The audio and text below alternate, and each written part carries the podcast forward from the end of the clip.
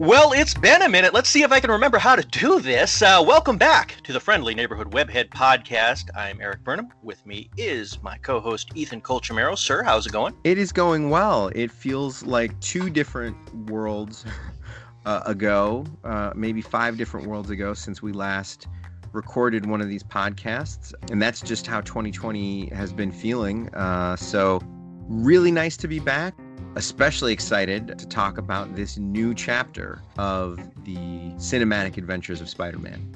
Yeah, we finally made it to the Marvel Cinematic Universe, the MCU, ladies and gentlemen. We we took a little bit of a hiatus from recording because we started getting busy again. You got back to your day job. I got a little bit more writing popping up, and these are all good things. These are not things to complain about. It just kind of pushed us a little bit off schedule with doing the weekly podcast, which it happens. We're not done. Clearly, you're hearing this, so you know that. Uh, since last we recorded, and uh, since last people have heard us, we have gotten a new president here in the US of A. Yes, it is a great day for America and um, democracy in action, which really uh, kind of ties into a big theme of the movie that we're about to talk about. That's right, differing ideologies coming to a clash. Captain America Civil War, which is the Marvel movie that introduced the world to Spider Man, as played by Tom Holland. Such a good choice for Peter Parker. I mean, everybody who's played this role has brought something unique to it and something I really like, and Tom Holland is no exception.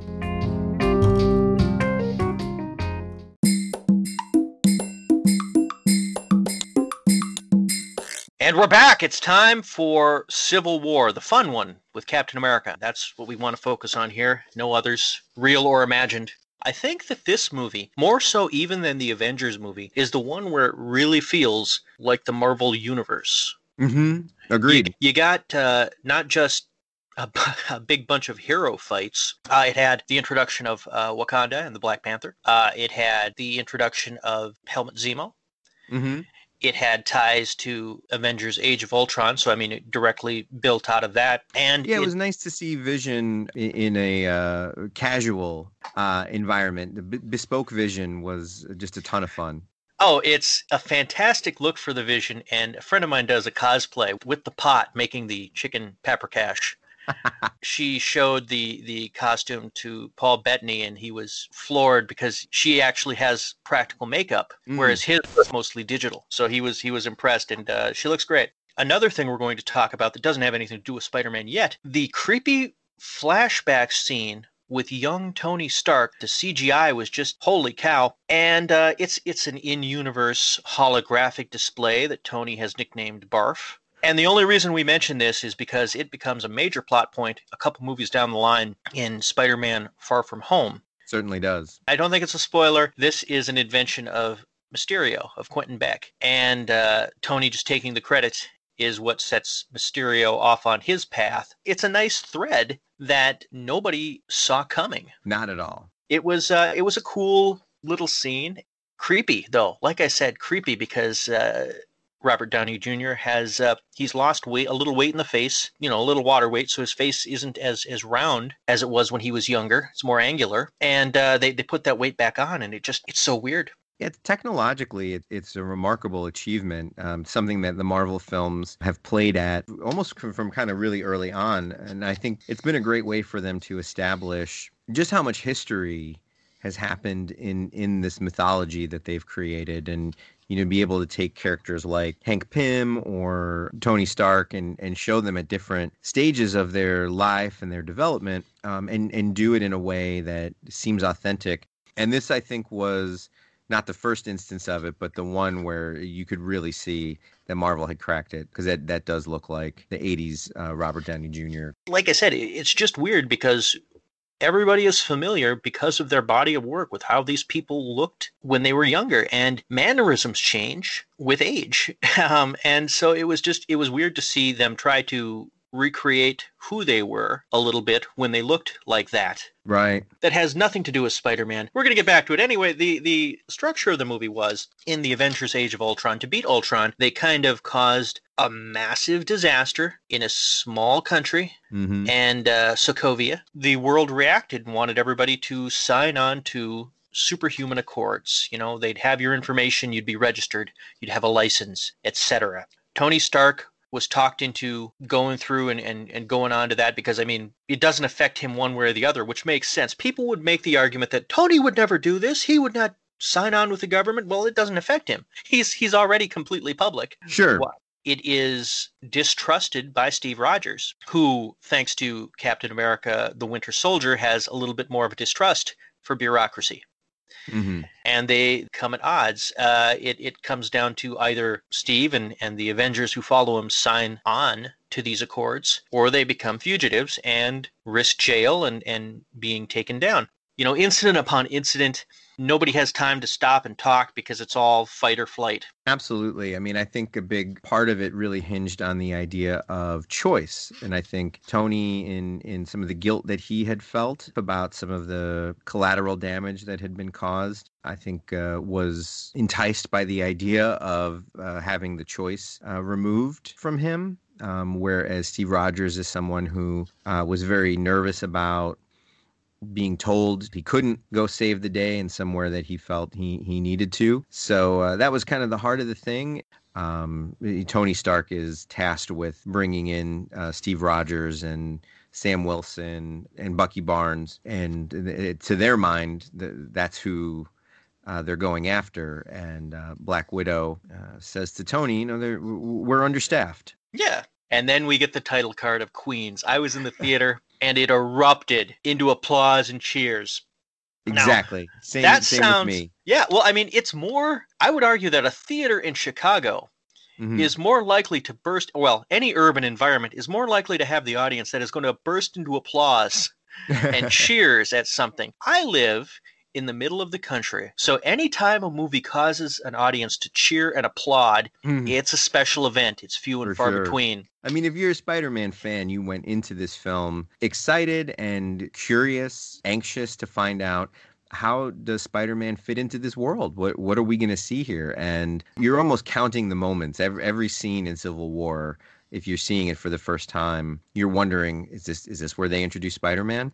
Um, you know, we should say that one of the things that the Russos have done in both Civil War and Infinity War is they, they have these titles that come up whenever they shift to a new location. So we've seen it say Sokovia, we've seen it say Berlin, we've seen it say all these different locations. Uh, Civil War, the movie Captain America: Civil War, is very much a global film, and after seeing all these different, you know, international titles come up on the screen, the the first real American one we get is Queens, and we know exactly uh, why Tony Stark has gone to Queens, uh, and and it, so it just puts you right in uh, the mood to meet Peter Parker, and uh, we we get the great um, Alt J song "Left Hand Free" kind of blaring through Peter's earbuds, and all that anticipation is about to pay off. He lives in an apartment with his Aunt May. The apartments reminded me very much of uh, the Harlem apartments in the Spider-Man PS4 game. right. That had a terrible side mission that I could never complete. But um, well, and there's a lot of controversial things we can kind of touch on here. Um, I mean, number one, the de aging of Aunt May. I mean, in a lot of ways, uh, Aunt May had always been sort of shown as you know, kind of older, doting, you know, more of a great aunt or a grandmother figure than a than a, a mother figure. Uh, here we have Marisa Tomei as an Aunt May who's may, maybe 50 uh, at most. Easily the youngest interpretation of Aunt May. Yeah, uh, Tony Stark did say in the scene, I can't believe you're someone's aunt. Which I always found that kind of an odd comment because, and, and she even says, well, we come in all shapes and sizes. Like, I know. Mm-hmm. women who are uh, aunts and then they're they're 25 but but it's obviously i think a comment on what we think of Aunt May as. You know, he, he he's kind of hinting that this is not you know the traditional uh, Aunt May that we've come to know in comics and movies. But yeah, I think you know showing in an apartment instead of a house, uh, I think is a clear signal to the audience that this is after Ben's death. So you know they they may have had to have uh, downsize the home. Um, and Peter has a DVD player in his hand that uh, he found in a dumpster. At this point, DVD players are like forty dollars. Um, but even that is something that the Parkers uh, can't afford. So um, yeah, very very quickly establishes that uh, you know the Parkers are had some hard times lately, and that Peter was resourceful. He mm, could mm, have true. fixed that up to use for personal uh, entertainment or to sell. Right. So Tony's there. He doesn't let on to Aunt May that he knows Peter is Spider Man. He's there for the scholarship that Peter signed up for, which was amusing to see uh, Peter play along with that. What, what was that again? yes, clearly and, he did not apply for any um, scholarship, and Peter does not even really know why Tony Stark, aka Iron Man, is in his uh, Queen's apartment eating his uh, aunt's walnut date loaf. They excuse themselves to Peter's bedroom to talk privately, which is perfectly innocent for the movie, but would seem weird in a real world context. Agreed. Agreed. Uh, As a parent, I don't know that I would be on board with uh, that arrangement. But uh, at that point, Tony outs Spider Man, says, I know who you are. You're this Spiderling. Spider Boy, Spider Man.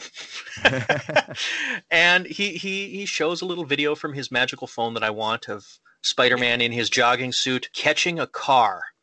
They have a little discussion. Uh, Peter's only been Spider Man for six months. He, you know, has the costume that he made himself. Tony's impressed with the webbing that he made himself, which is a nice upgrade from the Amazing Spider Man. He did come up with the webbing formula on his own as well as the web shooters.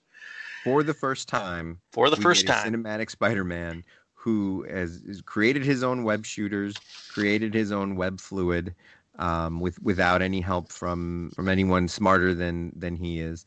Um, which you and, know, I always kind of like the idea that even if Peter Parker had not been bitten by the radioactive spider, he very well may have been somebody who was very important in the Marvel universe uh, as a as a brain, as a gadget person. Although his financial uh, situation, you know, may have prevented that. So it's it's kind of cool to to get that uh, acknowledged that um, this is this is a guy that Tony Stark may well have at some point been interested in you know collaborating with uh, just on a, a tech level. And look at what he did all his work with. He was mm-hmm. working on like a 1992 Mac. You're right. That he found in, in you know in, a, in yeah. a dumpster. It's just I I got such nostalgia mm-hmm. for late middle school, early high school when I saw that thing. Yeah, right. Exactly. You know, after that little chat, Tony asked Peter, "Why do you do this?" And it's a nice moment. He doesn't explain Uncle Ben or any part of an origin. He just simply says, and I wrote down the quote, when you can do the things I can and you don't, and then bad things happen, it's because of you. Which is a nice way of saying with great power comes great responsibility without saying those words. It's so elegantly done. I mean, we, we, we all know what happened with Uncle Ben. We all know that with great power comes great responsibility. And, you know, I think Marvel, as I mentioned before, was really tasked with making a case for telling this story again. Uh, and it tells you everything you need to know without going over ground that we've already gone over. Uh, there's another mention he makes of, you know, I, I, you know, I'd love to play football, but I couldn't then, so I, I shouldn't now. Which is, is, another, you know, sort of with great power comes great responsibility uh, illusion. And you know, you you you see in Tom Holland's eyes, he delivers this scene beautifully there's some pain there. He learned this lesson hard. Um, this was not wisdom that he was uh, born with. So, um, yeah, I think it was a, a really elegant choice by the Russos and Marvel to find, you know, a, another way to tell us where Peter's at very quickly. They know we know, and and it covers that ground in a way we haven't seen uh, a uh, hundred times before but also you know lets Tony Stark and and maybe you know the, the the, few newcomers know what they need to know about why Peter Parker is choosing to help people instead of you know make money or things like that uh, and also we talk about this in every uh, version of the franchise so again i have to say love the homemade costumes This one might just be kind of like a hard tie with the Raimi films. I liked but didn't love the uh, Andrew Garfield Marc Webb homemade suit, um, but this homemade suit I, I absolutely love. It was, and the emotion, as you said, really came through with what he was saying. He he was passing along his hard-earned wisdom, and there was sadness there, so that worked really well. I, I got a kick out of uh, Tony being empathetic, fatherly, what have you, but he's still he's still just rude enough. I'm going to sit here, so you're going to need to move the leg. Sits down next to Peter, has a heart to heart, wants him to be on his team, be an Avenger, be some extra muscle, you know, and he's he's pulling that there. Uh, and Peter is mostly freaked out that the idea that he might tell Aunt May. Right. And you know, there is that. And that is the last we see of Spider-Man until one hour, 29 minutes, and 24 seconds into the film. They're in Germany. Iron Man's forces, which include War Machine, Black Panther, Black Widow, facing off against Cap, Bucky, Falcon, Hawkeye, Giant Man, Scarlet Witch. The Vision's in there too on Tony's side. I almost forgot to mention him. They're having their standoff. Cap refuses to surrender, and Tony gets tired of it, yells Underoos. And that is when hmm. Spider Man is introduced. Finally, flips in, grabs Cap's shield, lands on a truck, and immediately starts babbling. Now, in the trailer, they cut it down to hey, everyone, and the squint, and everybody went nuts. Oh yeah. Well, I went nuts. You went nuts. We were going nuts together over uh, Facebook when Absolutely the trailer right. first dropped. so, oh my God, it's his eyes and oh. But uh, no, he babbled. You caught that his accent showed through a little bit in these lines. Yeah, this early moment of babbling, um, he he's nervously running his mouth because here he is with all his heroes. I mean, one thing um, I wanted to mention too on a trivia tip: Marvel has a lot of fun with, I guess you can call sort of retroactive continuity.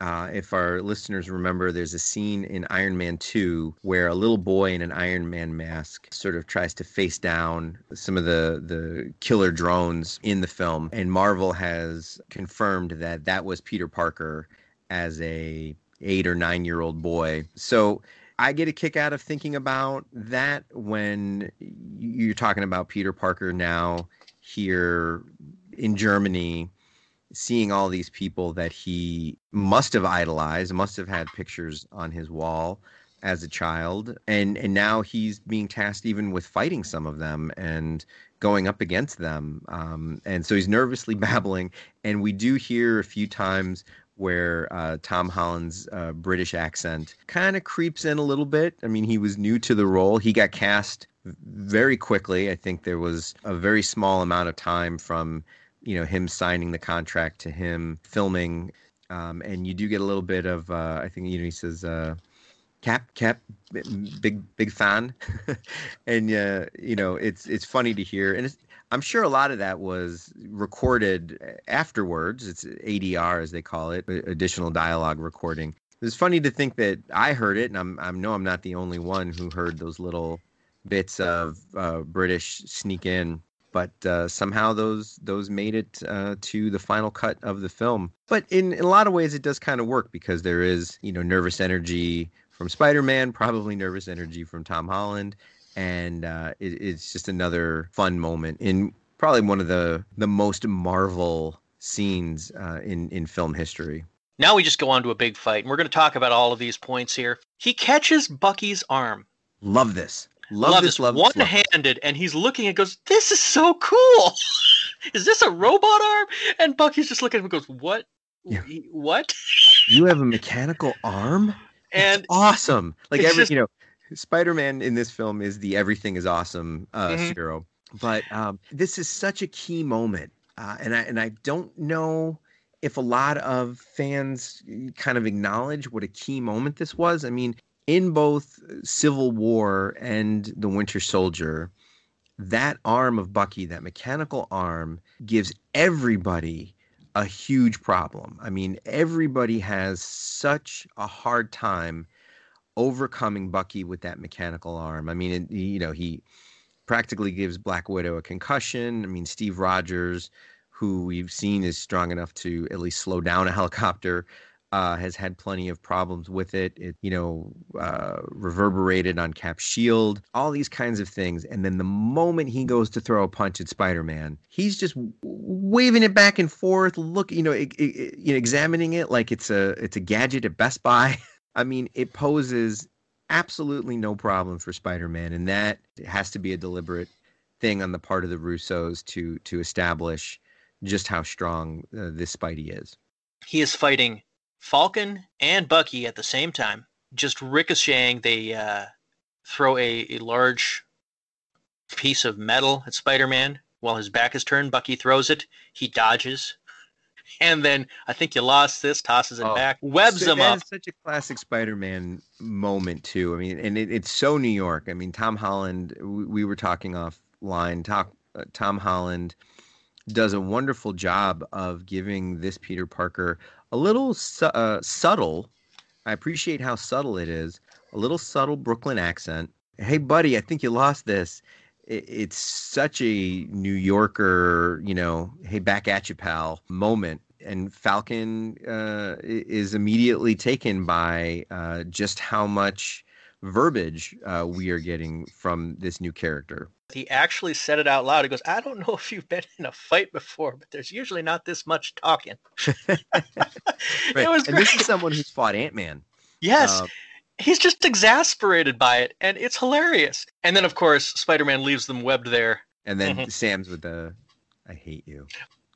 I, I love that they hate each other, and it makes me want to see the TV show so much more. Exactly. Right the th- those moments, you know, like, uh, can you move your seat? No. Sam is not having any of the, uh, you know, I forgive you. Uh, you were brainwashed, so so I'm not mad at you. Like he, he Sam has forgiven nothing, and it's delightful. And like you said, uh, makes me just that much more excited for their upcoming uh, Disney Plus show. Well, it's funny because really the only thing that they have in common is a friend. And that friend is Captain America, who, screw it, we're going to talk about it now. Spidey versus Cap, Queens mm-hmm. versus Brooklyn. We've gone back and forth about this. You and I have, yes, offline. Yes. This is uh, this is because going to be our big Siskel yeah. Ebert moment. yeah, well, I mean, you, you you don't think that it's fair that Spidey got handled so easily, but there's a lot going on there. One, he doesn't actually want to hurt Captain America. True he knows he doesn't have a metal arm, so I mean, you know, there's not going to be a whole lot of manhandling. So he's pulling punches. He's right. he's got a little idolizing uh, in there as well. So I mean, that's that's factored in. So he's, he's you know fighting the wow. Cap is, I mean, they have a little bit of the Ultimate Captain America mixed in, which was definitely 100% super strength. Right. Uh, you know, so they, he's he's definitely he's not peak human. He's he's definitely stronger than that. So I mean, he's he's you know, uh, not as strong as Spider Man, but he's he's going to be stronger than the average Joe. Plus, he knows how to fight, and Peter does not. well, Peter, for for the for the listeners, let me clarify my my beef with certain moments in this scene. I don't have a problem with Cap beating Spidey, especially when you're talking about someone who is a veteran of multiple wars, uh, going up against a teenager who's who's only had his powers for six months. My beef is the two moments when Steve Rogers is shown to sort of outpower Spider-Man, where you know there's there's two particular moments where Spidey has him sort of webbed up, and Steve does something to pull him off balance to bring Spidey to towards him, uh, kind of yanks on the webs and and pulls him off of uh, his footing. And my feeling is, you know, yes, this is a very powerful Captain America. The films have established that. They've also established that this Spider-Man is maybe stronger than any other cinematic Spider-Man that we've seen. And to me, on a power level, he might as well be Skinny Steve, it, just in terms of muscle versus muscle. Now, I have no problem with believing that a Skinny Steve can outwit Peter Parker, that he can outmaneuver him, that he could out, you know, uh, strategize him. But I'm just not a huge fan of him literally out muscling him. And everything else that you said, I think tracks 100%. I, I, I don't mind at all that Cap won the movie because we all know that the hero uh, uh, of the piece is going to win. But just those few moments of Cap sort of overpowering Peter just felt a little sloppy. Here's one other thing about that him pulling him him towards him. Right. Yes, he he he doesn't necessarily think to affix himself to the ground. I mean, because if he's not vertical on something, why why would you think to stick consciously sure. when sure. you when gravity's doing the work? Uh, second, Peter Parker, though he is super strong, is still, you know, maybe 170 pounds. hmm Cap can lift 170 pounds. Oh, sure. Yeah. So he's not stuck. And and and one other thing is when you're not ready for something, I weigh closer to 200 pounds than I'd like. Mhm. My sister weighs half that. She has knocked me over, give me a shove into a pool kind of a thing. Yeah, yeah, yeah. Of And, course. it- you know, so I mean, all of these things, it's it's realistic enough. Peter's got six months of experience. Peter, a year from then, that horse would not run. So I Sure. mean, in this case, this is this is how you learn the lesson. So I mean that, and that's the thing is that just because you're you're you're as strong as you are doesn't mean that you know Cap uh, ringing his bell isn't going to exactly that ring his bell, and he, he does get back into the fight relatively quickly. He Cap ultimately takes him out by dropping a uh, jet bridge on him. Those things weigh like 15,000 pounds? Yeah, they're they're not light. So I mean that that was ultimately what he had to do just to take Spider-Man out of the fight. And it wasn't that he was hurting him; it was just that he was dazing him. He wasn't stuck to the ground again because gravity. So it all tracked for me logically when I was watching it. It didn't. It, it wouldn't track for me experienced Spider-Man. and and Peter's absolutely out of his league here.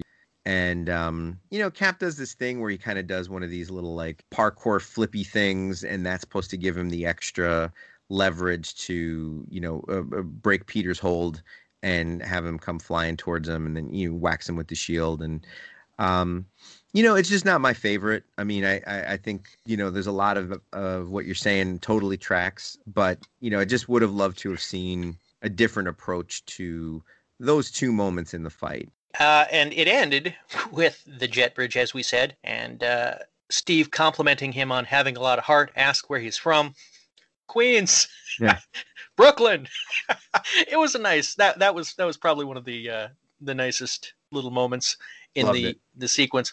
The fight goes on, and Ant Man becomes Giant Man, which is something people had been waiting for. This was such a great moment in, in a movie filled with great moments, and I remember retroactively being ashamed at myself by how surprised I was.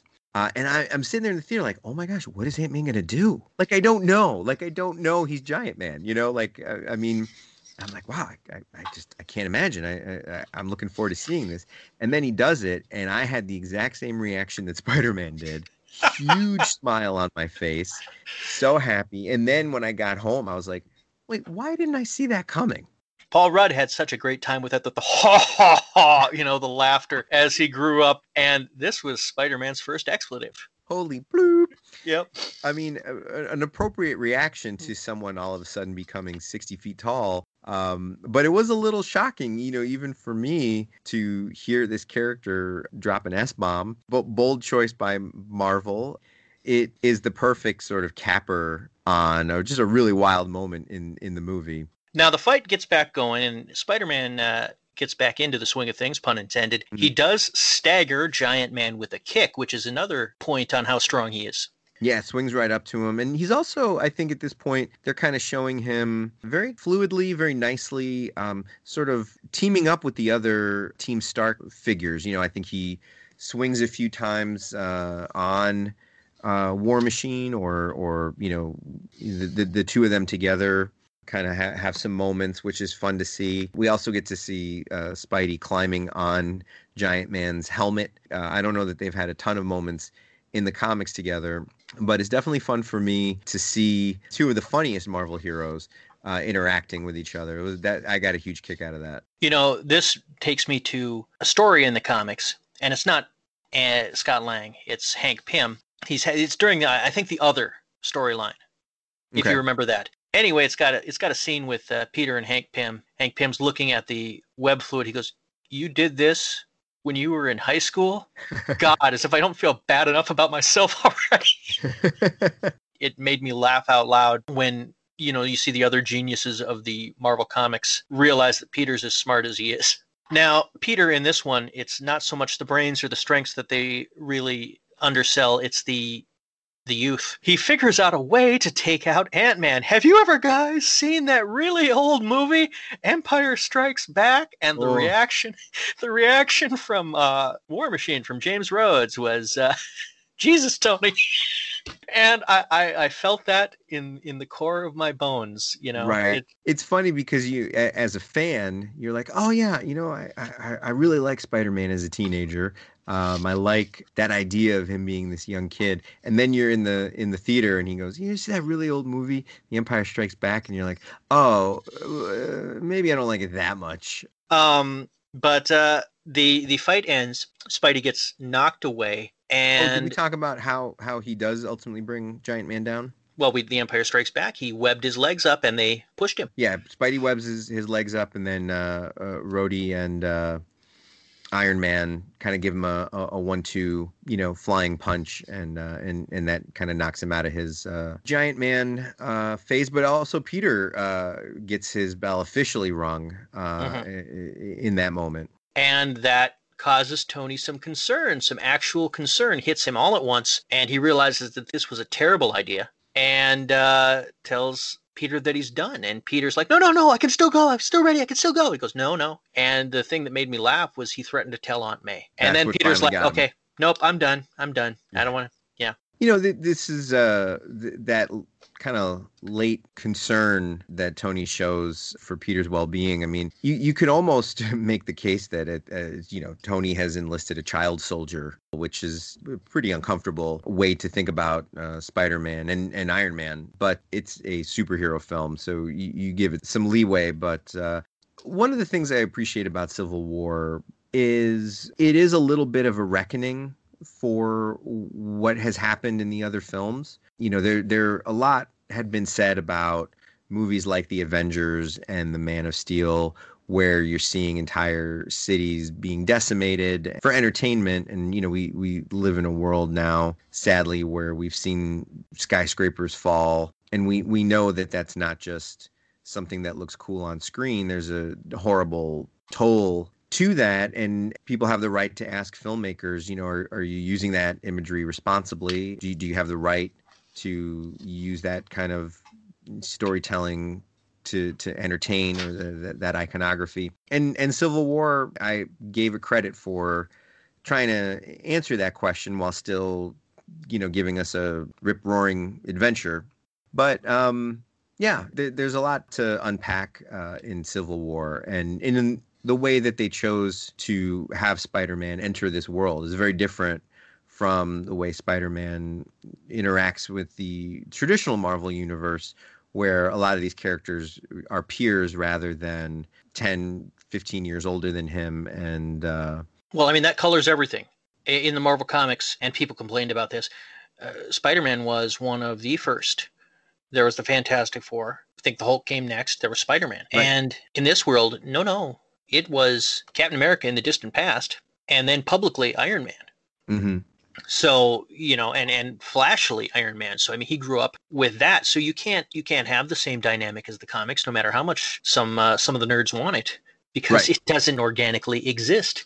And then that comes to a lot of you know the the arguments for him being Iron Man Junior and hating that. And right. I I think it makes it makes perfect sense and it works the way they've set it up. But he's still very Spider-Man to me. We'll get a little bit more into that probably with Far From Home. I will say briefly. Uh, the the uh, moment in Homecoming that uh, connects to Civil War that I liked the most was Happy coming to the hotel room to pick Peter up for the fight at the airport, and he's wearing his homemade, homemade costume, and uh, he's all psyched up, and, and then just just Favreau's delivery. What are you doing? What are you wearing? I'm wearing my wearing. suit. You told me to suit up. Wear wear my suit. No, go to the other room. I have another room.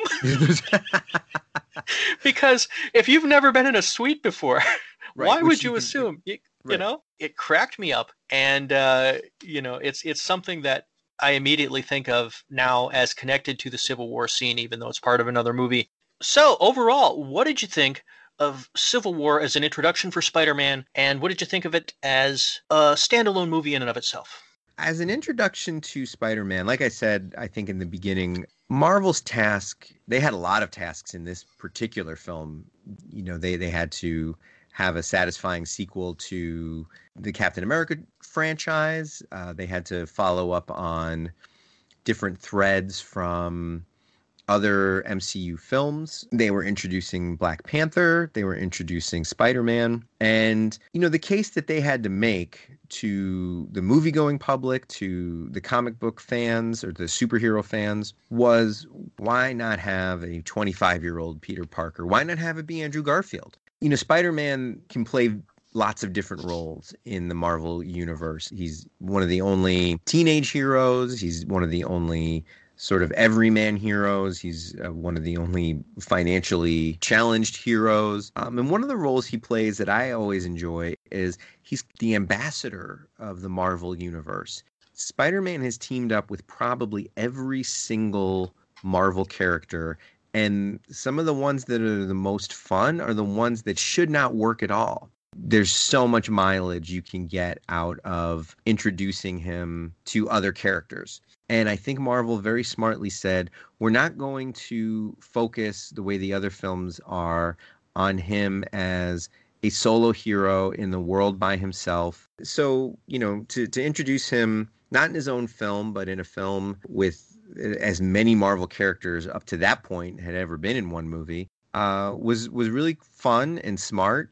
Another thing that I think is so remarkable about the Marvel Cinematic Universe and Civil War in particular, you know, shortly after Civil War, uh, Spider-Man: Homecoming was released, and also the Black Panther solo film was released. Both of these characters were introduced in Civil War, and then shortly got their own wonderful uh, solo films. And what's great is that if you watch Spider-Man: Homecoming and you watch Black Panther and then you go back and watch Civil War, it hits differently. It's a different movie and it's a richer movie.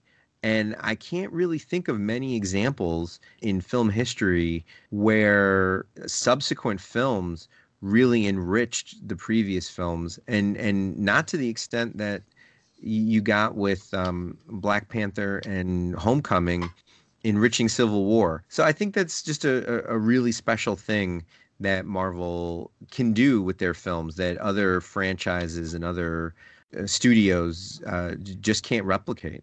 Alrighty, well, that is Captain America Civil War, the first appearance of the MCU's Spider Man. We're only doing one episode on Civil War because Spider Man was in the movie for a total of what, 20 minutes? About that, yeah. Roughly. But Homecoming's coming up next, and we're back to our four episode format for that. We'll see you very soon for the full feature length debut of Tom Holland as Peter Parker. Meantime, we got some comics talk to talk about. We discussed doing some team ups, but we're going to hold off on that until we can have some time to properly think through the idea. Instead, we're going to have a little bit of a discussion about Spider Man on teams. Back in a second.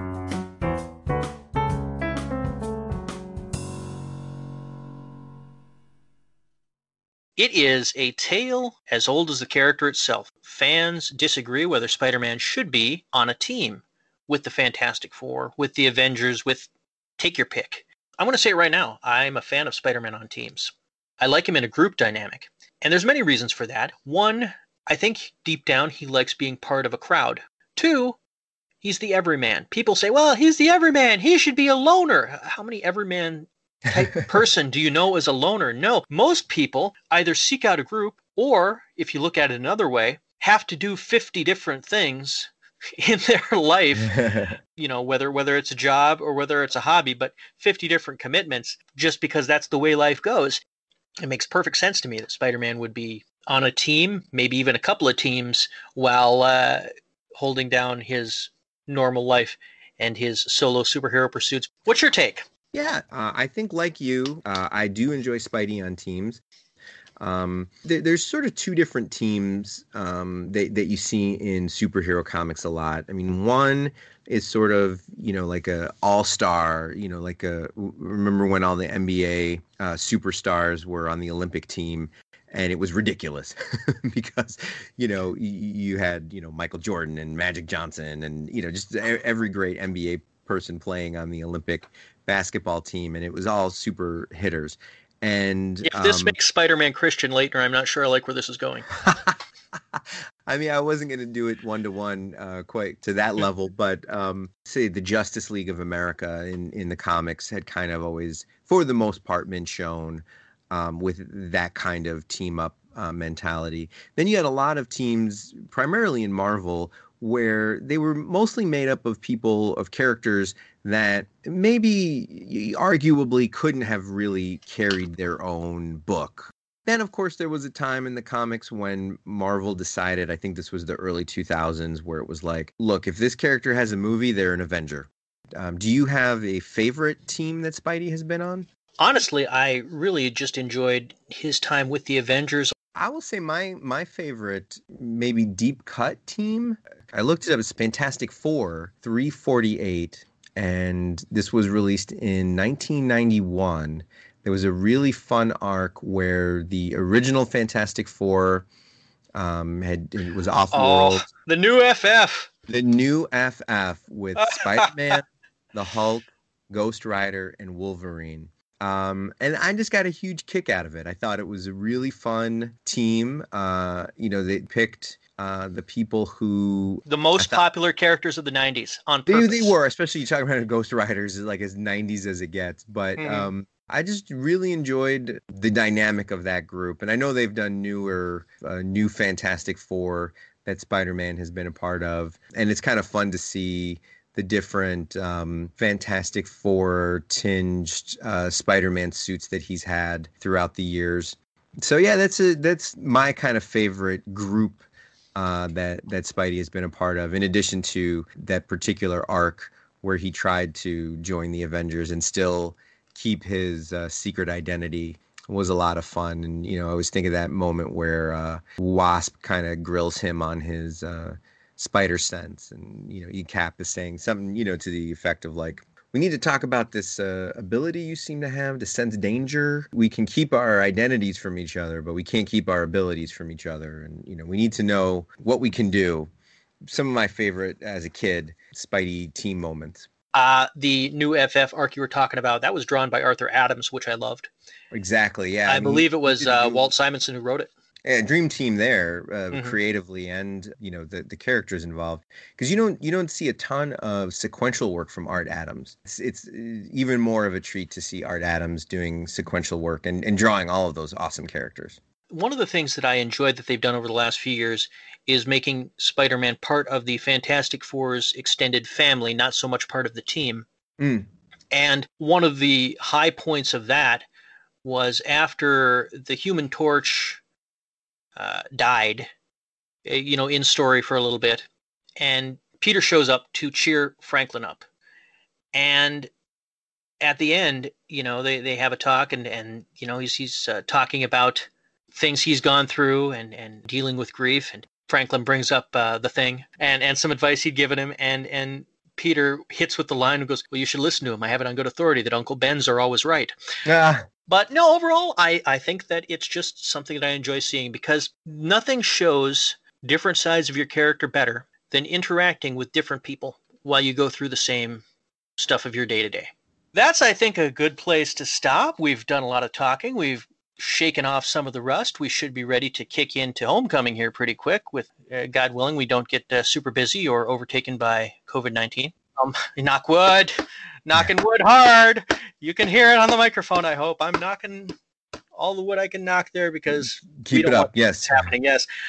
Anyhow, uh, thank you, folks, for uh, listening, finding, or coming back to the podcast. We are still editing the early episodes to sound as good as the later episodes. Again, knock wood. If you would like to drop us a line via email, is is at cinema spidey, C I N E M A S P I D E Y at mail.com.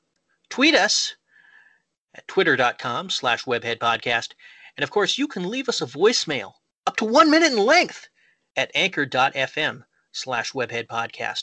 All kinds of great ways to get into contact with us. Uh, let us know your thoughts on anything we've talked about on Captain America Civil War or Spider Man being a part of teams versus just a solo hero.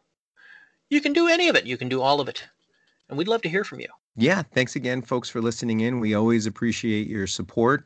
Um, if you want to share this podcast with your friends, that is hugely helpful, and especially leaving a rating or a review on your podcast distribution method of choice. Uh, that just helps us so much. And we'll be back at you soon with the latest adventure of Spidey on screen.